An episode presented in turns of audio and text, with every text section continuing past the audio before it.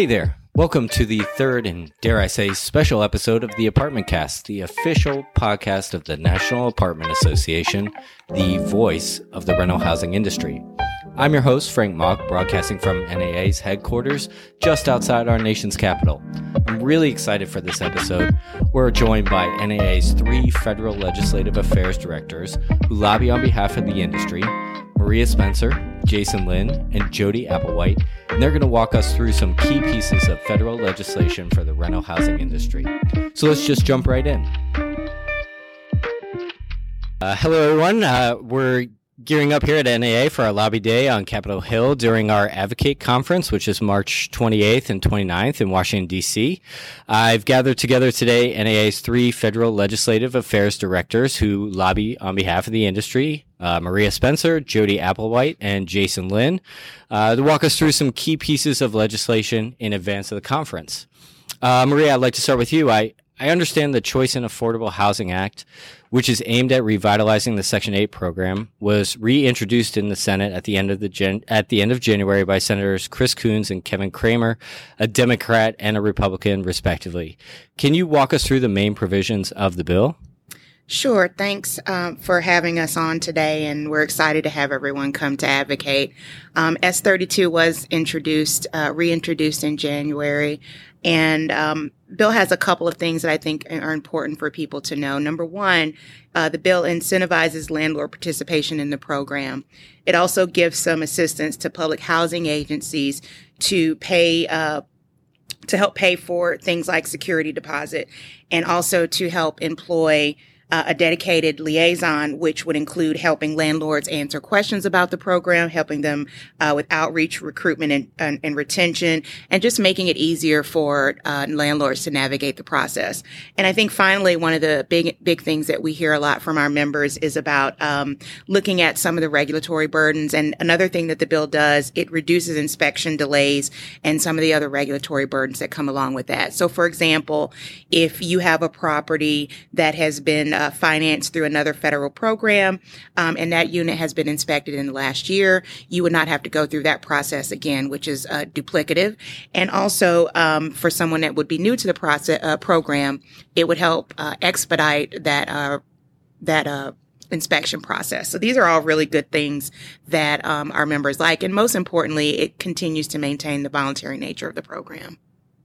That's very insightful, and I think it's important to reiterate and really get into like how the Choice in Affordable Housing Act helps encourage housing providers to return to the Section 8 program.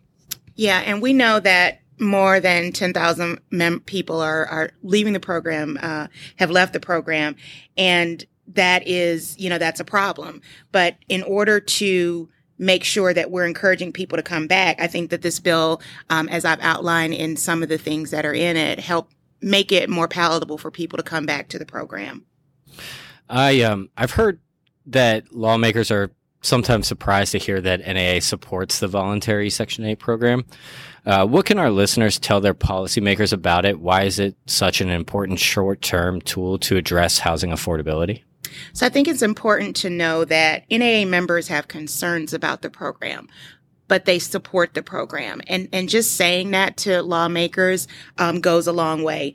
We want to see, we know that people are leaving the program because of all of the challenges that are a part of the program. But, NAA has been a longtime supporter of the program. This has been a primary issue for us in our advocacy efforts for quite some time. And just making sure that we are reiterating that to lawmakers is really important. We support this program. We think that vouchers are important. It helps address housing affordability. And so, and it puts more units, make more units available in a time where we're in a housing crisis. And do you have any insight, or can you offer any insight into the process on getting the bill reintroduced in the House? So I think the first thing that we did with the Senate bill, which is S32, is making sure that we got that bill introduced. I think that signals to the House that the Senate, at least, is prepared to advance a piece of legislation. And so one of the, So I would say first is, you know, when you guys come to Washington, D.C. to advocate, or if you're in your home districts, we're trying to get more sponsors on the Senate bill. That will signal to the House that this is a bill that has more prospects of passing. So that's number one. I think number two is that knowing and letting your members of Congress know, particularly in the House, particularly amongst the majority, that this bill has support from industry and advocates. That's something that, again, makes it easier for lawmakers to understand that this is something that in this environment can pass.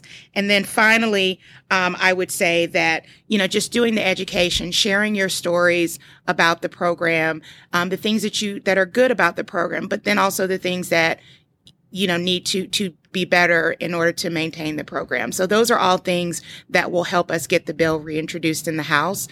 We do think that will happen sooner than later.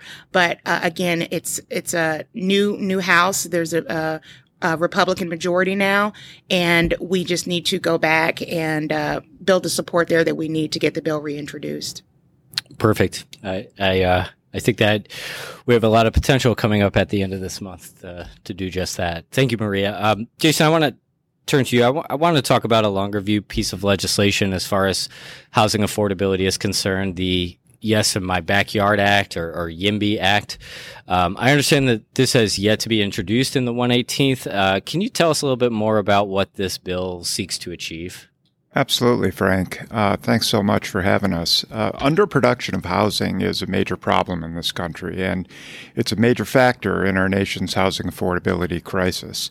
Exclusionary land use policies like zoning and density restrictions have contributed to this underproduction. So the YIMBY Act encourages localities to eliminate discriminatory land use policies and remove barriers that prevent housing from being built. The bill would require community development block grant recipients to report on the extent to which they're removing these discriminatory land use policies and implementing inclusionary policies. The bill would essentially then, Frank, increase transparency in land use, zoning, and housing decisions and encourage the elimination of these barriers. What do you think the outlook is for the YIMBY Act's reintroduction? I think the outlook is very good. It's a bipartisan piece of legislation. The one roadblock that we've hit thus far is that the chief Republican sponsor in the House of Representatives retired at the end of last Congress. So we're in the process of seeking a new Republican to lead the efforts in the House of Representatives. The Senate sponsors are ready for introduction, but we are going to introduce both the House and Senate bills concurrently once we find a House Republican to take the lead with the lead House Democrat. So we're recruiting members right now to jump on board to take that leadership role. Our hope is that the legislation will be introduced in both the House and the Senate prior to Advocate. That's great news, and we'll certainly have a lot of opportunity when the industry is in D.C. at the end of the month to help educate our policymakers and their staffs.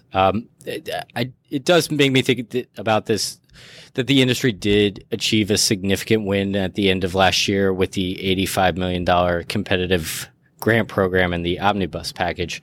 Can you give the listeners some insight into what that program will do? Absolutely. It was a significant victory for the industry and really for the policy of trying to provide more inclusive zoning and get rid of exclusionary zoning policies. So we sought to try to attach the YIMBY legislation itself to this end-of-year large omnibus appropriations bill. And while that proved unsuccessful because it's very difficult to legislate on an appropriations bill which funds various parts of our government and around the country, we were able to get that $85 million included for a competitive grant program that will reward state, local, and regional jurisdictions that make progress in improving inclusionary zoning policies and land use policies.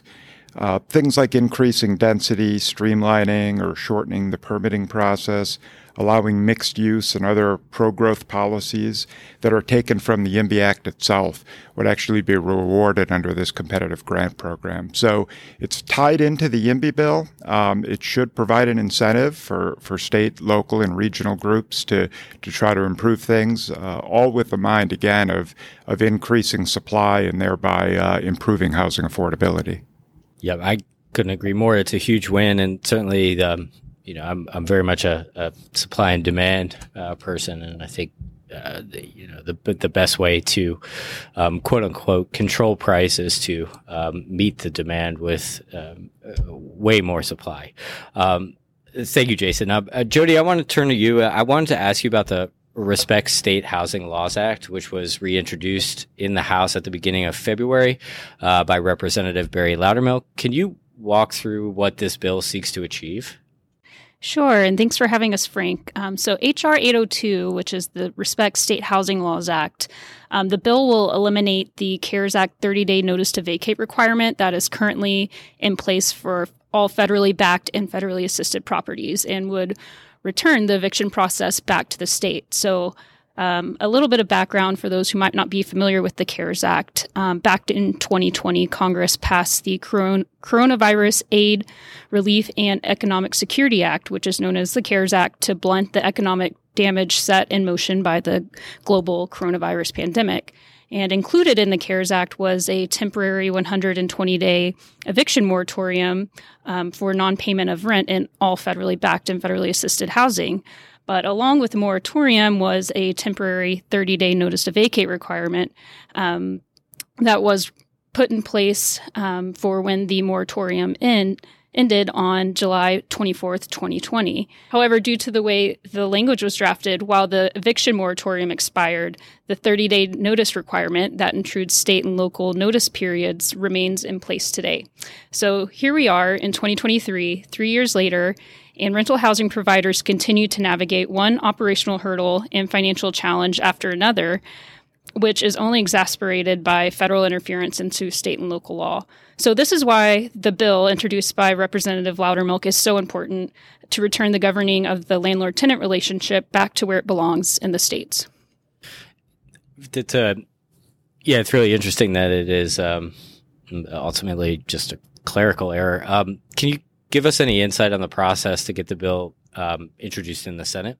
Sure. We're currently having conversations with senators to identify a lead for the Respect State Housing Laws Act in the Senate, but this is where Advocate comes into play. This is why it's so important for your members of Congress to hear from you about how this, how important this issue is to you and how it's affecting your business. Ultimately, they represent you and want to lead on legislation that is directly affecting their constituents. It's interesting. I think this bill really gets at the heart of the dollar of rent data that NAA provides, easily found on NAA's website for our listeners that want to review that. And this federal requirement is just not a sustainable solution to prevent resident displacement in this sort of new post-pandemic reality. What message do the advocates need to carry to Capitol Hill to ensure a wider understanding of this? Again, just what amounts to a clerical error, and why is this bill so critical for the future of apartment operations? Sure. So, like I said previously, it's so important for our members to let their members of Congress know how this error has been affecting them. The pandemic has highlighted rental housing providers' efforts to utilize all available resources and be as flexible as their circumstances allow to help their residents avoid eviction and remain stably housed. Yet the eviction process is critical for resolving landlord-tenant disputes and for housing providers to legally recover possession of their property when a renter might violate the lease agreement. So post-pandemic court backlogs are stretching the eviction process from a number of weeks or months to more than a year in some jurisdictions, while housing providers ultimately remain unpaid. So because of the continued enforcement of the CARES Act 30-day notice to vacate requirement, housing providers face more lost rent while waiting for evictions to be processed in the court. And Frank, you mentioned the dollar of rent data that NAA provides. It's important to highlight that this data finds that 91 cents of every dollar of rent goes to property operations and maintenance. This is ultimately why the Respect State Housing Laws Act is critical to the future of apartment operations. Housing providers use rent to pay their mortgages, cover payroll expenses, pay property taxes, do repairs on their property, and pay their insurance and utilities bills. So housing providers rely on timely rent payments to run their business. Thank you for that. Before we close, I wanted to ask each of you for a piece of advice. In a rare moment of vulnerability for me, I'll admit that my personal experience with federal policymakers, there is a certain degree of intimidation when interacting with them. So for all those who will be at Advocate and for those who will be, engaging in at-home visits throughout the year, what can you tell them about their interactions to ensure that they are successful in engaging these legislators and their staffs? Maria, we'll start with you. I would say the most important thing to remember is to share your story. You are the expert. No one can talk about how your business is run and the day-to-day experiences that you have with your business better than you. And so you shouldn't feel intimidated by a staffer or a member. They're really there to listen to what you have to say. And so I think that's the most important thing, is sharing with them, your story and your experience and how these policies impact your day-to-day life. Absolutely. Personal stories are so important. Anecdotes are generally the best way to get a point across. Jason, some advice from you. Yeah, I would. Maria's exactly right. And as a result of that, your business, as Maria said, and you should have confidence going into these meetings. You should have confidence because you do know your business, the stories and how these issues impact you. I would also say that in addition to having the confidence, because these folks work for you, you should also be prepared. And so understand the issues as best you can, so you're going in with a certain degree of confidence that you understand what you're there to talk about. And if you don't know the answer, that's okay. If they ask you a question, just let them know that you'll follow up, or let us on the staff know, and we'll follow up. But that someone will be back to get them the answer to their question. You don't have to know everything. That's great advice, and a shameless plug for this podcast. We're presenting really good information today, and certainly there will be an issues briefing at Advocate before everybody heads to the Hill. So we do have a whole host of resources and folks who are really knowledgeable. But for those in the industry doing the work, you already know a lot of this information. Jody, any advice from you? Yeah, Frank, I echo Maria and Jason have said already. You are the expert in this, in all things housing. This is your business, and you have your personal experiences carry a far more weight than when, I might be up there talking to the congressman. You have the personal experience and background, and this is your business. So please be confident when you walk into these meetings and know that you're the expert, and no need to be intimidated. You, like Jason said, you have elected these members of Congress. They work for you, and who knows, they could be your neighbor. Great advice. And, once again, Maria, Jason, Jody, thank you so much for your time today. I know that y'all are very busy and have to get down to Capitol Hill right after this. So I'm going to go ahead and let you go. And I will obviously see the three of you at Advocate along with the rest of the industry. Again, that's in Washington, D.C., March 28th and 29th. Gang, thank you. Thank you for your time today.